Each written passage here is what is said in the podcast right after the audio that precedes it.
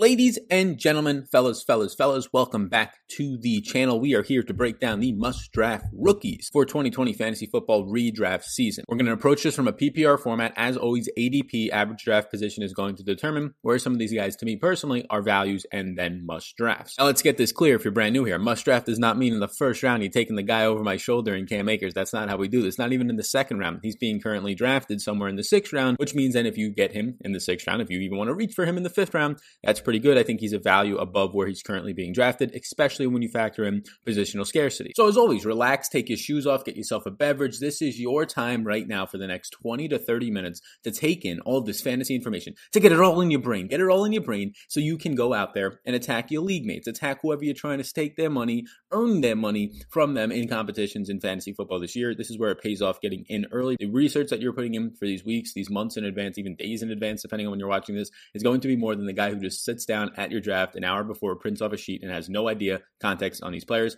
trying to give you deep dive information, a ton of overload and value and context. So if you are here for all of that, a big old subscribe button is about to pop up on the screen in the bottom right hand corner. You can subscribe and hit the notification bell. If you've gotten a single drop of value from any of my videos before, or you do get one from this one and it's your first time meeting me, please do hit that subscribe button. It allows me to grow. It allows me to reach more people like yourself. You can see some of the promotions up above. I have a free Discord, free rookie rankings, all linked down below, as well as some other strategy guides down there. So feel free to check all of that out. Now, the question of the day for you, which Wisconsin, former Wisconsin running back, would you rather have in fantasy this year? Melvin Gordon, the new Denver Bronco, or Jonathan Taylor, the new Indianapolis Colt? Which one would you rather have? They're currently, for me, very, very close, right around the RB20 range. So take a second, comment your answer down below. Let's get a little bit of a conversation going. It's been really fun having these community conversations down there. So what do you say we get into it? Take your shoes off. I literally just slid my slippers off right now. We're getting into this thing. We're breaking down. No fusses about it. Let's go right now. Starting it off with my boy Cam Akers, the new Los Angeles Ram. He can currently be had in drafts as RB30 with the 10th pick in the sixth round of PPR formats, 12 team PPR formats, the end of the sixth round. Now, Cam Akers was selected by the Rams in the second round with pick 20. While he was at Florida State last year, he ended up seeing 231 rushing attempts for over 1,100 yards and 14 touchdowns. He was also a good receiver. 38 targets, he brought in 30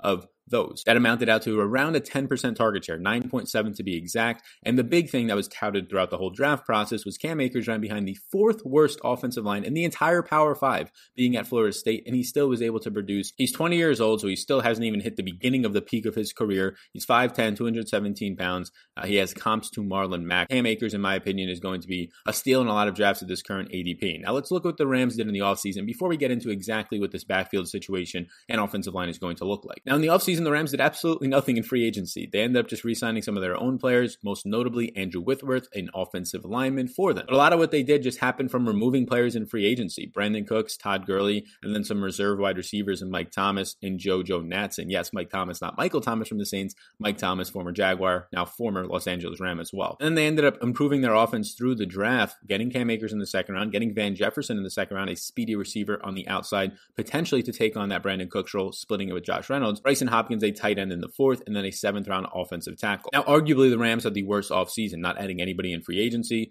Their defense needed a little bit of help as well. Their offensive line needed help as well, and they did not attack that in the draft. And they ended up losing some key players on offense in both Todd Gurley and Brandin Cooks. Now, the backfield competition for Cam Akers is going to be something that we debate up until the season starts, and we won't know until a few weeks into the season unless we get some definitive proof and hard fact from Sean McVay, the head coach of the Rams. And if the past few seasons are any indication of it, whatever he says, you really can't trust based on his Todd Gurley analysis to the media over the past year and a half. So the backfield competition is currently Malcolm Brown, Darrell Henderson Jr., and John Kelly. Likely one of these guys gets cut. It is likely going to be John Kelly. Maybe it is Malcolm Brown. Darrell Henderson Jr. was a third round pick last year, and they ended up taking a second round running back this year. Just really shows how much they actually uh, enjoyed having him there, if that's the word that I should use. Henderson Jr. is guaranteed 22% of his contract, and he still has three years left for four $0.2 million in that four year deal. So he's likely not going anywhere after just one year as a rookie last year. Malcolm Brown is going to be a free agent next year and he's only due $1 million. So I would not be shocked if he would be cut. I would be more so shocked if they cut Malcolm Brown over John Kelly in this backfield, but not shocked if he's cut. They're not really due much money to him. And I'm going to pop up a graphic right now from Matt Jajeski. You can follow him over on Twitter. I'm going to be doing a best ball draft later with him uh, in the week, actually. And you can see which running backs have the most available running backs targets and carries in their backfield. And a lot of this is because Todd Gurley's now gone, but it's overwhelmingly Cam Akers. 200 231 rushing attempts is 70 more than the next closest running back in Ke'Shawn Vaughn. 49 targets actually leads all the running backs as well by six over D'Andre Swift. So that's just saying how much production from last year is being left behind this year. And Cam Akers is coming into a spot where he was drafted high. There's not much competition relative to the other running backs in this rookie class. And now there's a ton of opportunity there based on the players that left, namely Todd Gurley last year. So now we're going to get into the really big concern here for Cam Akers outside of the competition, which I'm not too concerned about it, but you can always see a running back by committee for most of the year, honestly, with these rookie running backs. But I think he has the, the skill set and the draft capital to at least have the best shot or one of the best shots of taking over the fullback role out of most of these rookie running backs. But the major concern was the offensive line last year was ranked 26th in run blocking due to injuries, due to transactions, due to just being bad, and ranked 31st out of 32 teams overall, according to PFF. That is not good. They only had 93 0.7 rush yards per game. That ranked bottom eight in the league. So they ranked bottom eight in the league, even though they ran the 18th most times per game at 25.1, 4.25 red zone running back carries per game. 75% of those on an overall basis came from Todd Gurley, so a lot to go around there. But the concern is going to be the offensive line. They didn't do much to improve it. Yes, they, they re signed to a big deal Andrew Whitworth in the offseason. They got a seventh round offensive lineman. But the more that you look at it, this line does not seem that improved. Maybe it gets a little bit healthier from last year, but Cam Akers coming from one of the worst offensive lines last year is literally going into that in the NFL. We'll see though if he can end up being as productive as he was last year. The running backs last year in this offense also saw 2.3 receptions on 3.4 targets per game. It was likely skewed though because Todd Gurley was not being used in the passing game nearly as much as he had been in previous seasons because of likely the injury to his knee. So overall, the running back snap share last year was Gurley 76% of the snaps, Malcolm Brown 23.2% of the snaps, and Darrell Henderson Jr. a measly 2% of the snaps. Now we'll see if they continue to have that that wide display of a split between the RB1 and RB2. I think McVay might learn from this though and just automatically give the RB1 like a cap of 60 to 65% of the snaps, like most running backs in the NFL are currently getting right now. So the pros and cons about Cam Akers just coming out of college in general, very good pass protector, very good at breaking tackles, very good at catching passes. He's just a, a good running back that was behind a bad offensive line. And the other things that are bad outside of just being behind a bad offensive line and that he couldn't, I guess, technically overcome that fully was that he had an 11% drop rate, so not that good at all, but that's something that could be easily shored up. I mean, one or two drops as a running back out of the backfield really boosts up your drop rate since you only had 38 targets last year. And then he's also not a one cut runner as much, although I would argue that he kind of is in a way, very similar to Saquon Barkley, where Barkley will dance a lot. And a lot of that was because of bad offensive line play for a little bit at Penn State and then definitely at the Giants last year. But Barkley is also a one cut runner at times. So we'll see if that happens with Cam Akers, if he's just a hybrid of that. And really his dancing was because of the offensive line play. But I think that he's in a very good situation this year because, yes, there's going to be competition. I don't think he's going to come out right out of the gate getting 60 to 65% of the snaps. I also don't think it's out of the question. But relative to his draft capital, again, average draft position, if you can get a guy in Cam Akers at the end of the sixth round who, at the very worst, is going to probably threaten for 30 to 40% of the snaps right off the bat, and he's in an offense that loves to give running backs the, re- the ball in not only the red zone, but in between the 20s. So I think Cam Akers has a lot of upside. I would not be shocked for Cam Akers to finish as a top 25 running back. He's currently right around my RB 30 range. And if you're getting him at the end of the sixth round, I think that's good value. Before we get into player number two, get into the Discord. It is free down below to talk about NFL fantasy, fantasy football in general. The Discord, if you're not familiar with it, it's like Slack chat. It's just a spot where it's a big old group messaging app. So be sure to get in there. It's free to get in. Get down in there right now. Now, depending on when you're watching this, Jonathan Taylor can either be a really good value or he can start to just be right where he should be going or maybe even overvalued. Currently, and it depends on what ADP you're also looking at, but currently I have him going at the end of the third round, beginning of the fourth round, uh, right around the 3.08, right around the 4.01 in redraft formats 12 team pprs is what some of the average draft positions on on a total consensus across a couple of sites are looking like right now for me. And to me this makes him a must draft right now. I think that you have a lot of upside similar to cam akers. Maybe you don't want to get both of them. Maybe you do. Throw two darts at these guys. So a couple rounds later you have a potential and a better potential for a breakout young rookie running back. And i think in dynasty formats that's obviously what you're doing in your first round picks. But even in redraft i think that makes a little bit of sense as well. Load up on these guys. So jonathan taylor in 2019 at wisconsin. He had a 91 grade on pff the man rushed for 320 attempts, 2,002 yards, and 21 touchdowns. He also caught 26 passes on 37 targets. He forced 89 missed tackles, which was fourth most in the entire college football. He had 925 carries for over 6,100 yards and 50 touchdowns, a 4.2 yards per attempt uh, during his three year career at Wisconsin, 55 total touchdowns. And he did see a 10.3% target share, dropped eight of his 65 targets, though, which is a little bit concerning. So he's one of the most productive backs we've ever seen in college. And I mean, really, since Saquon Barkley, he was the most productive back uh, in college since Barkley was at Penn Penn State. Now, the Colts in the offseason did a good amount, and they were really active all around. And in free agency, they added Philip Rivers, Roosevelt Nix, who's a fullback, Trey Burton the leader, which is one of the 10 tight ends that the Bears had and then ended up cutting, and Artavis Scott, more of a depth wide receiver. They ended up losing Eric Ebron, who quit on them, so it makes sense. Devin Funchess, who got injured and then just never played a single game and went right to the Packers. Brian Hoyer, and then some depth offensive linemen. But really, where they made a lot of their activity and splash outside of the big Philip Rivers signing was in the NFL draft. They took Michael Pittman. He was the second wide receiver off the board behind Tee Higgins in the second round, second pick overall as well. They traded up for Jonathan Taylor in the second round. They got their maybe future quarterback, fourth round quarterback Jacob Eason, and then some offensive line help later in the draft. And speaking of offensive lines, Jonathan Taylor, who was the best zone runner in college football is now going to go into the best zone running scheme in the NFL. Zone running, if you're not familiar, is a very pro style offense. If you're running it in college football, you're just going to transition better as a running back or really any position, but mainly a running back, knowing your blocks, knowing your reads in the NFL. Now you're going behind a guard and Quenton Nelson. He's on the offensive line for the Colts, if you're not familiar, who's absolutely elite. The last two years, he's been the best offensive lineman in the game, and running behind him has been the most efficient spot in all of football to run behind. I mean, Marlon Mack is a good running back, in my opinion. He's even greater when he's running behind healthy and running behind Quenton Nelson. Now you put one of the best college runners of all time in that regard of this style of offense behind the guy who's the best in the league in the NFL for the last two years and run behind him has the making to be something special. So the backfield competition will be Marlon Mack, Nyheim Hines, and Jordan Wilkins. I assume that either they all make the roster or Wilkins gets cut. Mack is going to be a free agent next year. He's due $2.1 million this year. It would very much shock me if Mack got cut. Like the shocking cut last year was LeSean McCoy, but McCoy was a lot older in age. LeSean McCoy also, they had Frank Gore out there. So one of those old guys were likely going to end up getting cut. So I, I would be shocked if it's Marlon Mack that gets cut. Nyheim Hines, he has two years left on his deal. 750k of it is due this year. Uh, four years, 3.18 million. Now Nyheim Hines does enough things different that I would be a little bit surprised if he's cut, but I wouldn't be shocked. Like there's a very easy chance that Jonathan Taylor takes on the Marlon Mack role in this offense,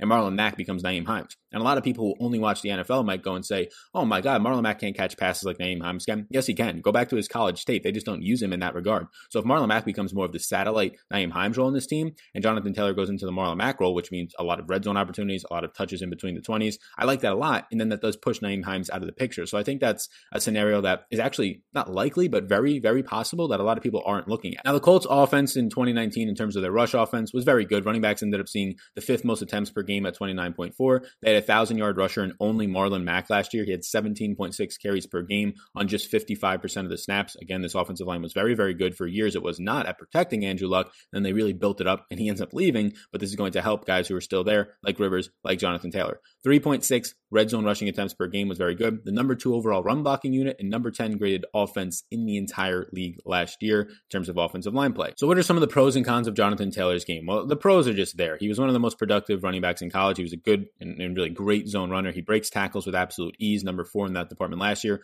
Number three in yards after contact. Number three in forced and evaded missed tackles when you combine the two of them. Number two in carries of 15 or more yards. Red zone and goal line back duties are there. He's 226 pounds. He's an absolute house. Now, the cons, and a lot of people are going to say this, he had a huge workload in college, 925 carries. How much has already been treaded off of his 21 and a half year old body? But then also his drop rate of 12.3%. He had some fumbling issues. Those things can be cured up a little bit when you move to the NFL. They definitely can. And a lot of it can just be mental at that point after you fix your form.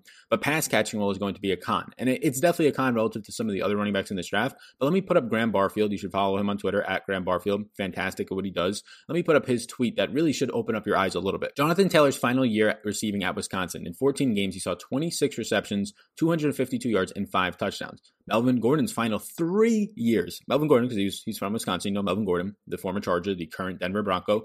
Final three years in 41 games, he only caught 22 passes, 228 yards, and four touchdowns. And we know that Melvin Gordon can catch passes. He came right into the league and started with that Chargers team, and Phil Rivers being a very nice security blanket and catching passes and being a very underrated pass catcher. And Graham is hinting at this, and I believe it. It's just the offense that happens at Wisconsin. And Jonathan Taylor kind of broke that trend of running backs at Wisconsin just not catching the ball ever. We saw Melvin Gordon transition and start to do it. We started to see last year, Jonathan Taylor getting to catch the ball a little bit more. I think he's going to be able to in the NFL. And if that's the case, if that's the case, if he's actually that productive, obviously after this year when Marlon Mack's a free agent, he's going to be very productive and really the starter without question if he stays healthy. But if he can catch passes, he could just actually turn into a three down back. It's not going to happen out of the gate, but I think the upside is there for him. If you can currently get Jonathan Taylor at the end of your third round, beginning of your fourth, and a lot of the times he falls into the fifth round as of right now, that's a steal in my opinion. Now, once the summer is over, if he starts to be getting drafted in the second round, I don't think that's an overly aggressive reach. I think it's fair. I, I don't know how much I agree with it, but Josh Jacobs was going in the second and third round last year. He paid off as a rookie running back. So I'm not going to say no, that's a do not draft, but I'm not going to say it's also a must draft, a must value type of a play at that point.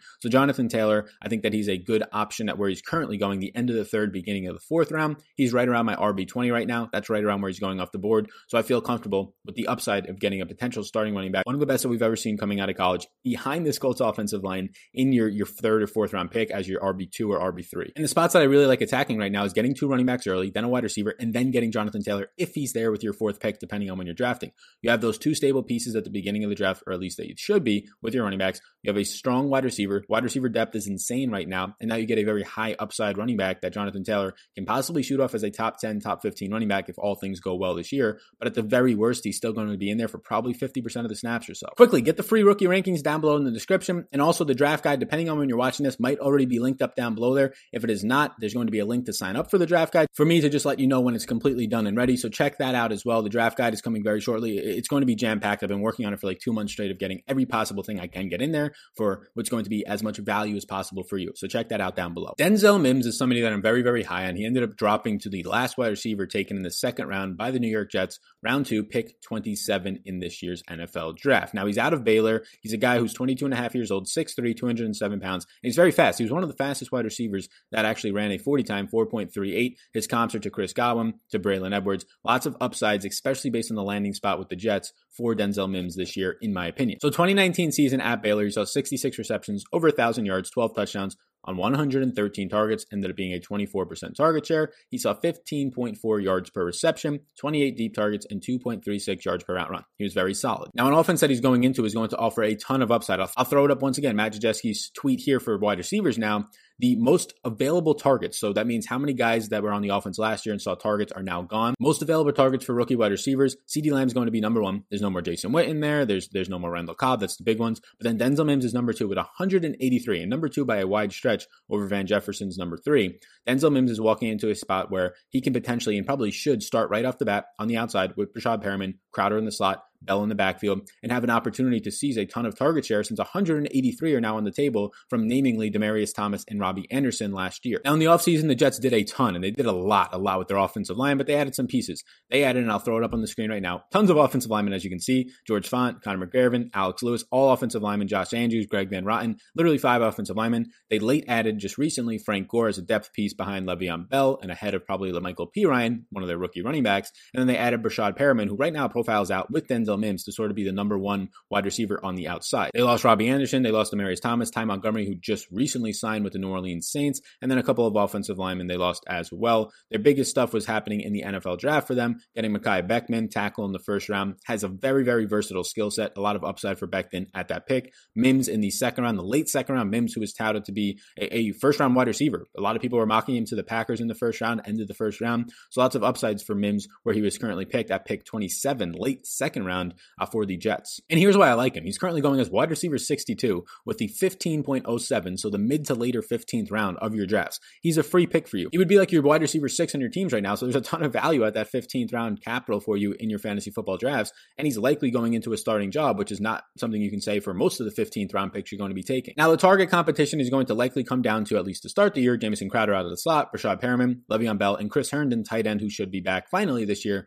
after an injury riddled season with suspensions last year. Now, Crowder led the way last year on a 24.7% target share, and he was top five in the NFL with a 29.6% red zone target share on 122 total targets. He caught 78 passes, six touchdowns. We talked about the vacated targets, and that's what that picture uh, from Matt Jajeski showed you from Twitter. But Robbie Anderson specifically is going to leave 96 of those 183 targets, 19.5% of the target share on the table here. And Demaryius Tar- Thomas is going to leave 55 of his targets. He operated as the wide receiver three last year. So combined between Demaryius Thomas and Robbie Anderson alone, 151 of those 183 targets are coming from two of the top three wide receivers on this team last year, and it's going to be split up directly between Denzel Mims and Breshad Perriman. Perriman deal ended up being a one-year, $3 million deal. Perriman's now been in the league for like five or six years, and he finally broke out when all of his wide receivers were hurt last year, and the number one passing offense in the league with Jameis Winston just chucking the ball downfield. So hopefully that can continue. If you're not a believer in Breshad Perriman in the first four and a half to five and a half years of his career should tell you that you probably shouldn't be, well, Denzel Mims is going to be in a great, great opportunity to really take over potentially as the wide receiver one for this team. Finally, Le'Veon Bell is a pass catching option last year. Did see 74 targets. You might even see that number tick up a little bit this year with Frank Gore being behind him and not any other options to really catch passes as much. Pros and cons of Denzel Mims. His, his pros are his speed. He's one of the fastest receivers in this draft, very sneaky. His hands explosiveness. He had bad quarterbacks throughout all of college and he's very good hitch route run. The negatives are some of his physicality. He's a little bit older, if you will count that as a negative against him relative to some of the other wide receivers. So now that he's on this team, it doesn't matter as much that he's 23, but most wide receivers coming out of the draft, 21, you get an extra two years out of them at their peak ages or entering their peak ages on their rookie contracts. He was not that great in terms of the broken tackle department. He didn't add a lot of deception off the line of scrimmage, but those are some things, mainly the deception that you kind of mold once you get into the NFL and do that transition. Davante Adams was awful in route running and, and being deceptive his first year in the league and really coming out of college. And now he's molded into a top three and if not the best route runner and deceptive player off the line of scrimmage. So give me the rookie wide receiver who has high draft capital, who's coming into a situation where there's no established wide receiver one on the outside. Your number one wide receiver right now is a slot wide receiver who's undersized and has like a yards per reception of like eight and a half. I don't know the exact number, so don't quote me. Yeah, I think there's a lot of opportunity on the outside. It shows that with 183 vacated targets. Go ahead, get Denzel Mims in literally the 15th round of your drafts. I think that they steal at that point. Before we keep going, big old subscribe button just popped up on the screen. Be sure to hit that and get down into the Discord down below. Download those free rookie rankings. I appreciate that. I will have a draft guide out in just a few weeks. Depending on when you're watching this, it might already be out. So you can check that up down below as well. There's going to be rankings, there's going to be player profiles, rookies. There's a ton of stuff down there. Just click the link, you'll get a notification about it. Or down below, you can click the link and it might even be up already. So you can go ahead and check it out. Check out the draft guide down below right now. So before we get into the honorable mentions, Justin Jefferson is going to be our final player to break down as a must draft player. Right now, he's going off the board as wide receiver 54 in the 13th round, the end of the 13th round, beginning of the 14th round. I currently have him in my top 45 wide receivers, so seeing him at 54 on average is going to make him a steal and a value for me because I'm likely going to be getting to him a little bit around before other people as sort of a wide receiver four or five on my team. He's 21 years old. He ran a 4.43. He's comped to Reggie Wayne and Marvin Jones. He played 93% of his snaps out of the slot last year. He's a plus size Chris Godwin, sort of how Chris Godwin played that, that slot plush role, a bigger body that'll go a little bit more down the field. He produced over 111 receptions, 1,500 yards, 18 touchdowns on 134 targets. Just insane. He obviously had those extra games because of LSU's playoff run, uh, 937 snaps. 97.8% of his targets came from the slot. He had a 21.5% overall target share. So Jefferson's going to be in a really good spot because of some of the vacated targets on the field for him. And you can see based on just what they did in the offseason, it's going to help. You have no Laquan Treadwell and you have no mainly Stefon Diggs. So two of your top three or top four wide receivers are now off of this team. And it's going to leave behind a lot of vacated targets, 110 to be exact, the fifth most out of any rookie wide receiver to go around in this offense for Justin Jefferson and some of the other players like Adam Thielen, the tight ends, Dalvin Cook. Rest of the offseason, not much. They signed Tajaé Sharpe, who's a wide receiver out of Minnesota. He can push for the wide receiver three job. I don't think he's going to push for a starting job, barring any injuries. Then in the draft, outside of getting Justin Jefferson, they took second round tackle Ezra Cleveland and then some more depth pieces along the way on the offensive line. They took KJ Osborn, a fifth round wide receiver, but mainly it was Justin Jefferson and not much after that in terms of his role and threatened from the offseason of both free agency and the NFL draft. Now, we talked about Justin Jefferson playing so many, 98% or so of his targets came from the slot last year. And really, he's not going to have that opportunity to do this if the Minnesota Vikings run an offense similar to what they did last year. And outside of it just not working this year, there's probably no reason why they get away from that. And what that means is a lot of people think Adam Thielen is still a slot wide receiver. No, last year he was not a slot wide receiver. They ran two tight end sets, which means there's no slot wide receiver on the field. So when he was actually healthy, he was running on the outside. Bisi Johnson, who was actually a slot wide receiver last year and profiled as that, was forced to play on the outside at times because they ran so many two tight end sets with rookie Irv Smith Jr. and veteran Kyle Rudolph, their tight ends, on the field. So don't get confused here and think that Justin Jefferson is just going to play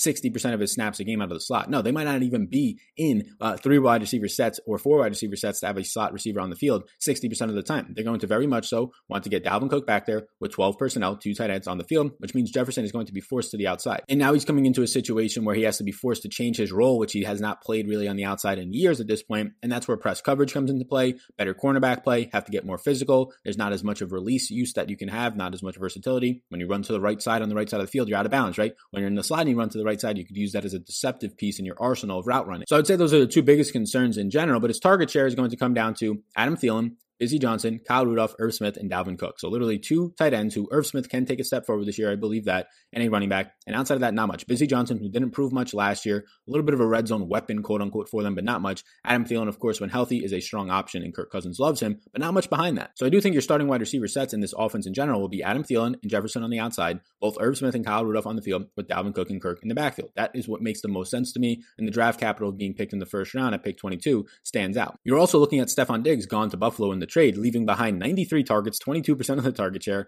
11% of the red zone target share, 1,132 yards, and six touchdowns on 63 receptions. That's a lot to be picked up on. That's a lot left behind. Dalvin Cook was actually the number two receiver on this team last year, partially because Adam Thielen was hurt, but he saw 62 targets, caught 53 of them. Thielen in just 10 games saw 18.5% of the target share. He saw 30 receptions for seven touchdowns on 48 targets, 17.8%. And then Bisi Johnson in his rookie year caught 31 of 45 targets, just 11% target share, mainly operating outside of the slot. And this is how bad he was 1.03 yards per route run. That is one of the worst that you'll find in the entire league. Bisi Johnson ended up being sixth in target share behind both of the tight ends. He was fourth in routes run on this team. So you can see Bisi Johnson struggled to make that transition to the outside. He's not the caliber of a receiver coming out, at least this year, that Justin Jefferson, being comped to Reggie Wayne, uh, was, but it's going to be difficult. I don't think it's going to be a clear thing, but just based on the fact of the opportunity that he should get on the outside, I think it's going to stand out for him. You had Kirk Cousins last year in 2019. They ranked 31st in passing per game. Cousins, I think it was like week one or two, he only threw 10 times. It's number three overall graded offense by Pro Football Focus, 220 passing yards per game. He had the number two protection rate at 88.1%.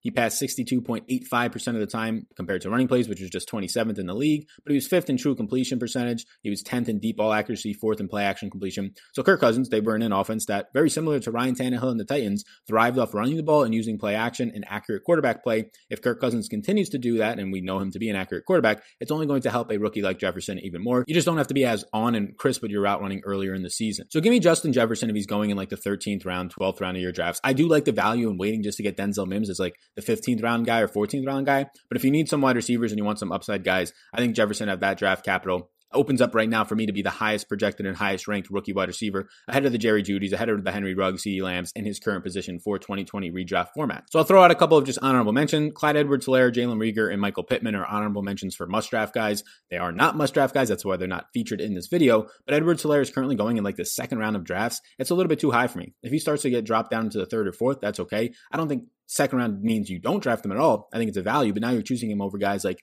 Kenyan Drake, Austin Ekeler, Josh Jacobs, Miles Sanders in some instances at that point. So it's a little bit risky. Aaron Jones, Leonard Fournette, that's where you're starting to take Clyde Edwards Helaire over those guys. And is it so much of the hype machine of going to Andy Reid and going to Patrick Mahomes, or is it actually the skill set and the role that you believe in? I think it's somewhere in between that. So the second round, I think he's fine if you want to take him there, but I think it's not a situation that makes him a good value. Jalen Reagor's not yet in this video because there's a lot of uncertainty. Yes, he was taken in the first round. He should have a role, but as of right now, DeSean Jackson and Alshon Jeffery plan to come back. As of right now, this team runs a ton of two tight ends, 12 personnel, and they're good ones. And Goedert and Zach Ertz. You have a pass catching running back. You have three other wide receivers that they got by trading in the draft with Marquise Goodwin out of the 49ers and a couple more that they drafted, like a John Hightower in the draft. So there's a lot of opportunity there for other guys. And then Michael Pittman, it'll just be a thing of what does Parris Campbell look like, right? If Parris Campbell is going to be the wide receiver two on this team, Pittman now becomes a wide receiver three, and it's not as attractive. If Pittman just jumps Campbell, and based on draft capital, maybe he does, well, now you're in a situation where it's T.Y. Hilton, it's Pittman, and Pittman is probably the better red zone guy at that point. So that is it for the must draft rookies right now take a second, hit the like button, hit the subscribe button, hit all of those things, and get into the Discord. It's totally free to talk some NFL stuff with me, a bunch of other people.